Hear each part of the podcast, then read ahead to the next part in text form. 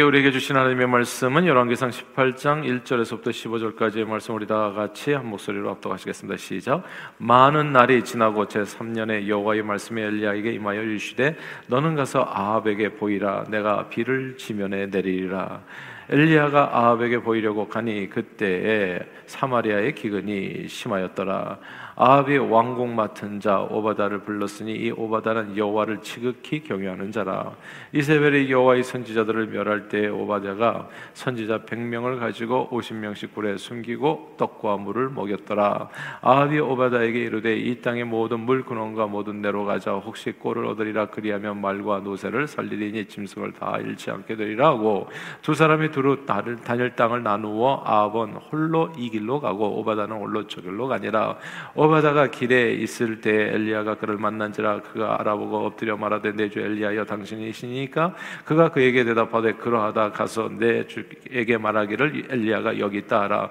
이르되 내가 무슨 죄를 범하였기에 당신이 당신의 종을 아합의 손에 넘겨 죽이게 하려 하시나이까? 당신의 하나님 여호와께서 살아계심을 두고 맹세하노니 내 주께서 사람을 보내어 당신을 찾지 아니한 족속에다 나라가 없었는데 그들이 말하기를 엘리야가 없다 하면 그 나라와 그 족속으로 당신을 보지 못하였다는 맹세를 하게 하였거늘 이제 당신의 말씀이 가서 내 주에게 말하기를 엘리야가 여기 있다 하라 하시나? 내가 당신을 떠나간 후에 여호와의 영이 내가 알지 못하는 곳으로 당신을 이끌어 가시니 내가 가서 아합에게 말하였다가 그가 당신을 찾지 못하면 내가 죽임을 당하리이다. 당신이 종은 어려서부터 여호와를 경외하는 자라. 이세벨이 여호와의 선지자들을 죽일 때 내가 여호와의 선지자 중에 100명을 50명씩 굴에 숨기고 떡과 물로 먹인 일이 내 주에게 들리지 아니하였나이까? 이제 당신의 말씀에 가서 내 주에게 말하기를 엘리야가 여기 있다 하시니 그리하면 그가 나를 죽이리이다. 엘리야가 이르되 내가 섬기는 망군의 여호와께서 살아계심을 두고 맹세하노니 내가 오늘 아합에게 보이리라. 아멘. 어, 어릴 때 교과서에서 많은 별들이 있고 그 별들이 은하수, 별들이 어마어마한 집합체를 이룬다는 것을 배웠습니다. 그런데 서울에서 태어난 저는 밤에 좀처럼 별 볼 일이 없었습니다. 하늘에서 은하수를 보기 어려웠습니다. 저는 서울 밤하늘을 바라보면서 하늘에는 별이 별로 없는 줄 알았습니다. 그러다가 여름에 시골에 있는 친척 집에 놀러 갔다가 밤에 서로 둘러앉아 수박을 깨먹고 이제 평상에 누웠는데 정말 광대하고 깜깜한 어마어마하게 큰 밤하늘이 눈 안에 가득히 들어오면서 아 그때 은하수 거대한 별들이 집합체죠. 절들이 진짜 별들이 막 쏟아지는 것처럼 그렇게 하늘에 별들이 많은 줄 처음 알았습니다. 깜짝 놀랐어요. 그 별들을 보면서 이제 노래와 시가 저절로 나왔죠. 저 별은 나의 별, 저 별은 너의 별, 별빛에 빛나는 까만 눈동자. 뭐 이런 노래. 그리고 별 하나의 사랑과 별 하나의 쓸쓸함과 별 하나의 동경과 별 하나의 시와 별 하나의 어머니, 어머니.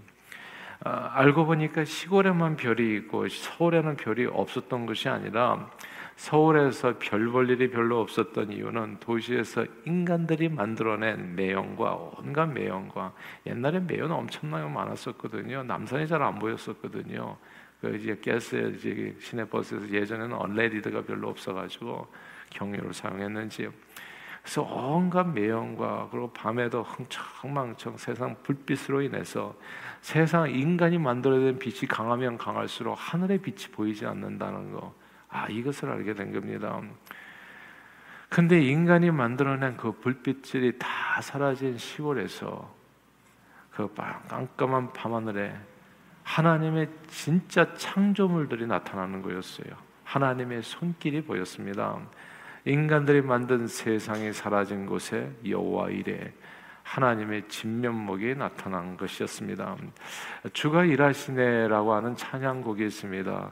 날이 저물어 갈 때 빈들에서 걸을 때 그때가 하나님의 때 내 힘으로 안 될 때 빈손으로 걸을 때 내가 고백해 여호와 이래 이런 노래가 있어요. 마치 홍해 앞에 선 것처럼 그리고 프란폴이 시원하게 자라지 못하는 광야에 선 것처럼 온 세상에 다 깜깜해지고 마치 빈들에 선 것처럼 인간의 모든 노력이 빈손 허사가 되어질 때 그때 우리는 놀랍게도 어느 시골집 평상 위에 누웠던 밤하늘의 별들처럼 여호와 하나님을 확실하고 선명하게 만나게 됩니다. 이제 오늘 이게 오늘 본문의 이야기인데요.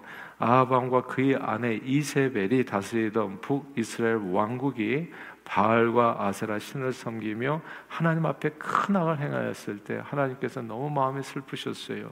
그래서 엘리야 선지자를 통해서 3년 반 동안에 비가 내리지 않은 극심한 흉년을 예언하게 되지요. 그리고 엘리야 선지자는 이제 종족을 감추게 됩니다. 아합과 이세벨은 나라의 흉년을 예언한 이 엘리야를 역적으로 생각하고 이 엘리야가 흉년을 예언하는 바람에 나라의 고통이 왔다 환란이 왔다 이리 생각하고 그를 찾아내서 잡아 죽이려고 합니다.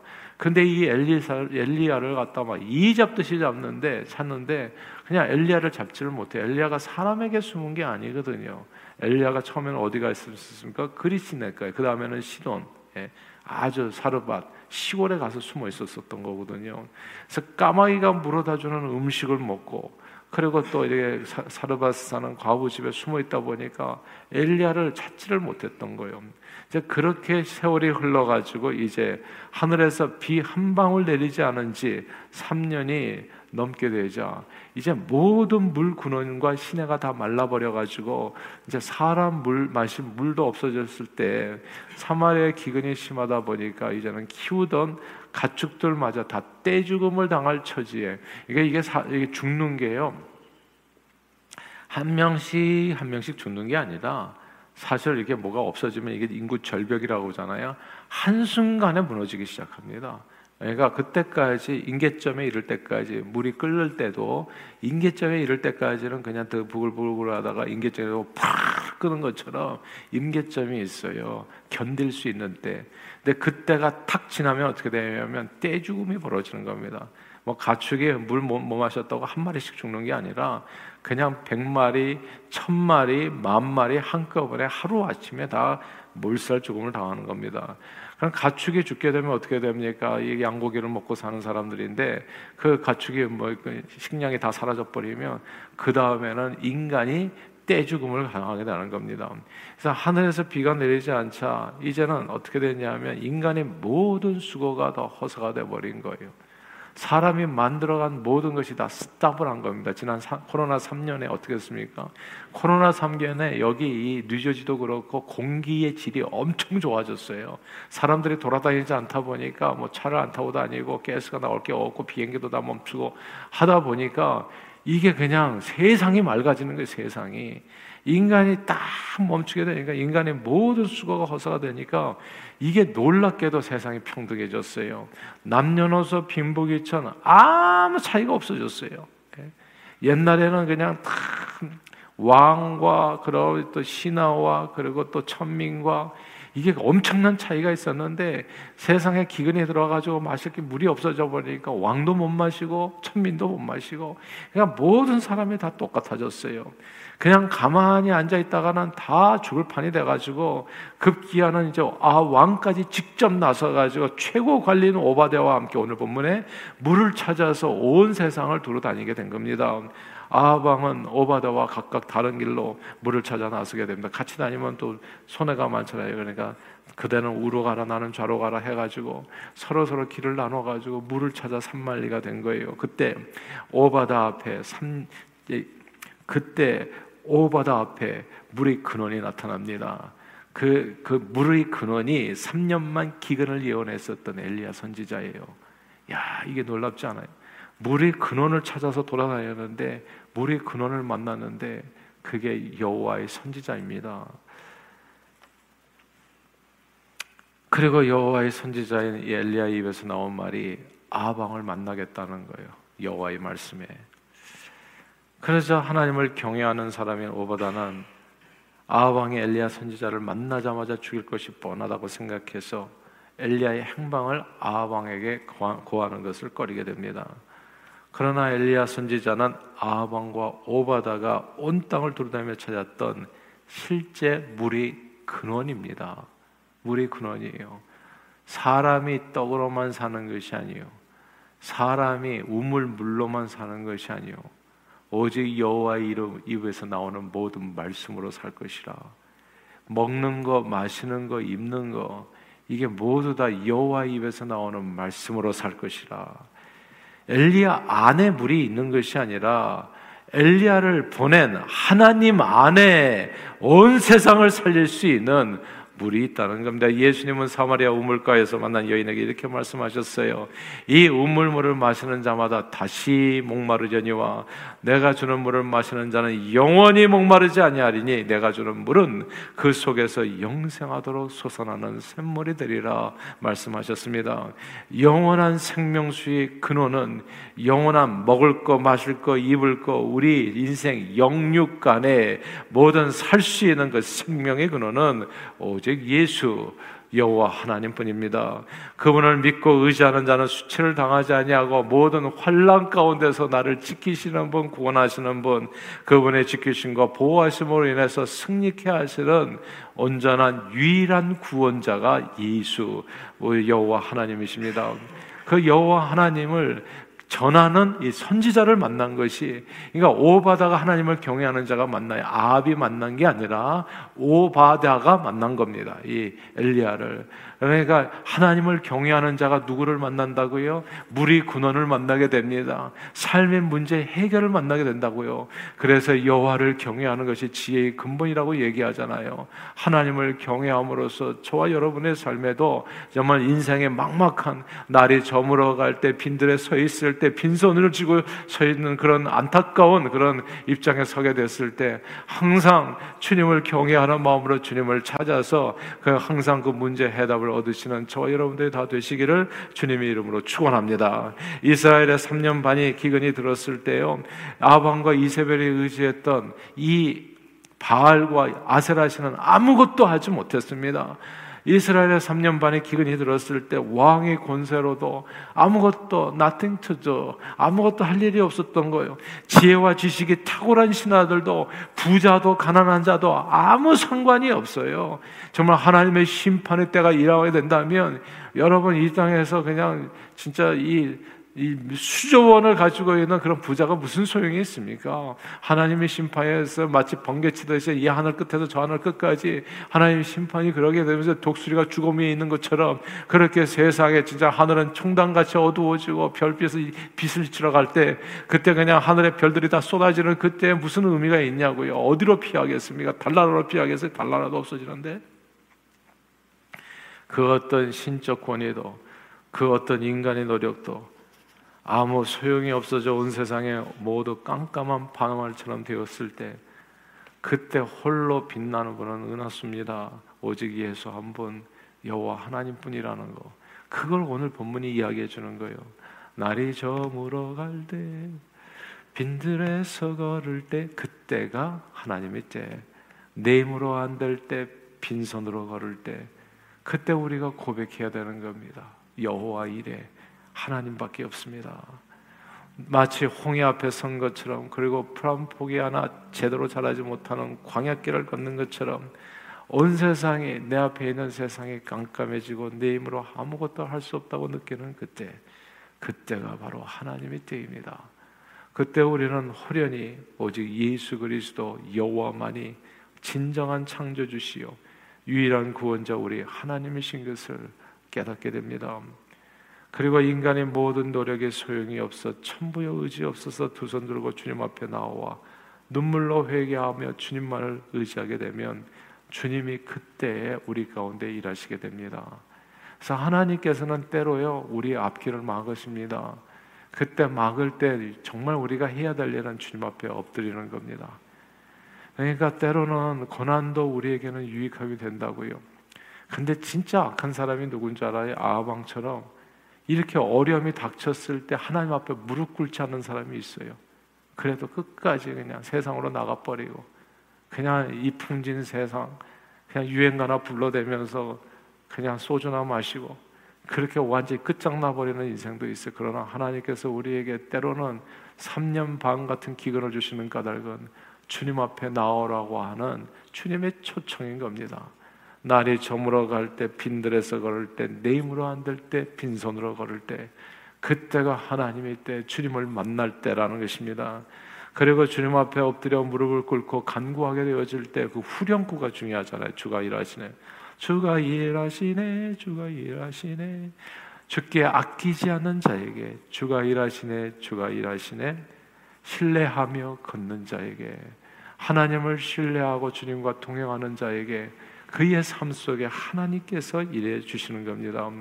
북이스라엘의 이만 기근의 문제는요. 하나님을 신뢰하며 그리고 주님과 동행하였던 엘리야 선지자를 통해서 임하시는 하나님의 은혜로 해결됩니다. 하나님은 물의 근원이셨다는 거죠. 생수의 근원이 하나님이십니다. 생명의 근원이 하나님이세요. 그래서 예수를 가리켜서 나의 길이요 진리요 생명이라고 얘기하잖아요. 그리스도로 말미암지 않고는 하나님 진정한 축복의 근원에 닿을 수가 없다는 겁니다. 그러므로 오늘도 이 새벽에 오신 여러분 한 분한 한 분을 주 이름으로 환영하고 또한 축복합니다. 혹시 여러분 가운데 인생길이 어둡고 힘들어서 마치 저물어가는 깜깜한 빈들에서 빈손으로 걷는 것 같은 느낌이 드는 분이 계시다면 오늘 주님을 더욱더 의지하여 예수 이름을 부르며 주님 앞에 나가시는 저와 여러분들이 다 되시기를 주님 이름으로 축복합니다. 어떤 문제가 있습니까? 개인적인 건강의 문제가 있을 수 있고 또 인간관계 부부 생활에 또 신앙 생활에 또 자녀들로 인해서 어려움을 겪는 분이 있을 수 있습니다. 사업에 어려움이 있습니까? 직장 생활에 어려움이 있습니까? 또 지혜가 없어서 어떻게 살아야 될지 잘 모르시겠습니까? 정말 깜깜한 어두운 길을 걸을 때 그 때 빛나는 분이 바로 하나님. 이 세상에 그 누구에게도 물어볼 수도 없고 아무도 답을 갖고 있지 못해서 마치 빈들에 혼자 서 있는 것처럼 방향을 알지 못하고 어디로 가야 될지 모를 때 그때 빛나는 것이 북극성인 겁니다. 우리에게 길을 알려주는 것이죠. 그래서 예수 안에 거하고 주님을 붙들게 되면 호련히 정말 학자들도 깨닫지 못했던 지혜를 얻게 되어 되어지는 겁니다. 사람은요, 이 땅에서 어떻게 살든지 반드시 깜깜한 어둠의 길을 만나게 됩니다. 사람은 다 죽어요. 그렇죠? 다 죽는다고요. 죄의 싹은 사망이라고 다 사망 앞에서 사람은 길을 잃어버리게 됩니다. 그런데 놀랍잖아요. 그 사망의 권세가 우리를 덮치게 됐을 때 진짜 완전히 세상이 깜깜해졌을 때 그때 밤하늘을 보게 되면 하늘의 은하수가 쏟아지는 겁니다. 예수가 길이라는 거예요. 사망 권세가 우리를 누를 때 사망을 이기신 예수밖에는 길이 없는 겁니다. 영생의 축복은 예수를 통해서 주어져요. 저는 저와 여러분들이 이 새벽에도 나오게 된 게 얼마나 큰 축복인가요, 여러분? 예. 우리는 빛 가운데 걸어가는 거잖아요. 예수가 길입니다. 성경은 예수 이름을 부르는 자는 구원을 얻는다 약속했습니다. 우리 인생의 가뭄이 예수 이름으로 사라지는 겁니다. 우리 인생의 어둠이 우리 인생의 질병이 고통이 혼란이 예수 이름으로 거쳐지게 되는 겁니다. 주님을 의지하지 않으면 내가 일해야 됩니다. 그래서 인생이 곤고해지는 겁니다. 무슨 일을 할 수 있겠어요? 아하 왕이 무슨 일을 할 수 있겠습니까? 왕후인 이세벨이 무슨 일을 할 수 있겠습니까? 그 탁월한 지혜와 지식이 넘치는 신하들이 아무것도 할 수 없을 때 주님의 이름을 부르며 발 앞에 겸손히 엎드려 주님을 의지하면 주가 일하시네, 주가 일하시네, 주를 신뢰하며 걷는 자에게 주님께서 나를 위해서 일해 주시는 겁니다.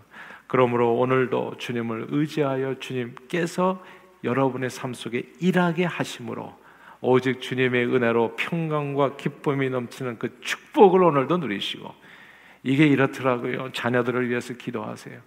그러면 자녀들이 자기 마음대로 살아가는 게 아니라 그 발걸음이 이렇게 인도를 받더라고요. 그러니까 하나님의 손바닥이 부처님 손바닥이 아니라 인생은 하나님 손바닥이에요.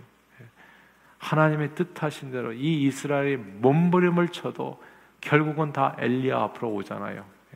아방도 모두가 다 엘리야 앞에 무릎을 꿇게 되는 겁니다. 예수 앞에 무릎을 꿇게 되는 거예요.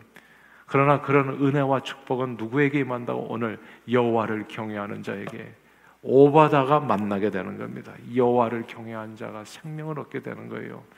오늘도 주님 앞에 나오신 여러분의 발걸음을 축복하고 정말 예수 그리스도를 의지하여 강구함으로 하나님께서 주시는 놀라운 은혜와 축복을 누리시고 주님을 영화롭게 하는 일에 존귀하게 쓰임 받는 저와 여러분들이 다 되시기를 주 이름으로 축원합니다. 기도하겠습니다. 하나님 아버지 오늘도 주님 앞에 나와 주님의 이름을 부르며 기도할 수 있게 해주심을 감사합니다. 어두운 길 걸어갈 때 깜깜하게 빈손으로 빈들에 서 있을 때 그때가 바로 하나님의 때라고 정말 나의 모든 노력이 수포가 되어지고 그리고 갈 길을 잃고 방황할 때 그때가 무릎 꿇을 때라고 하나님 나를 불쌍히 여겨 주옵소서 나를 지켜 주옵소서 오늘도 하나님 주님의 은혜 가운데 살기를 원합니다 강구하고 예수 예수 이름을 부르면 수치를 당하지 아니하고 구원을 얻는다 약속해 주셨습니다. 늘 예수 그리스도를 이름을 의지해서 그 손 붙들고 동행함으로 형통한 삶을 누리며 평생 살아 숨쉬는 동안에 예수의 증인으로 온 세상 땅 끝까지 쓰임 받는 저희 모두가 되도록 축복해 주옵소서. 예수 그리스도 이름으로 간절히 기도하옵나이다. 아멘.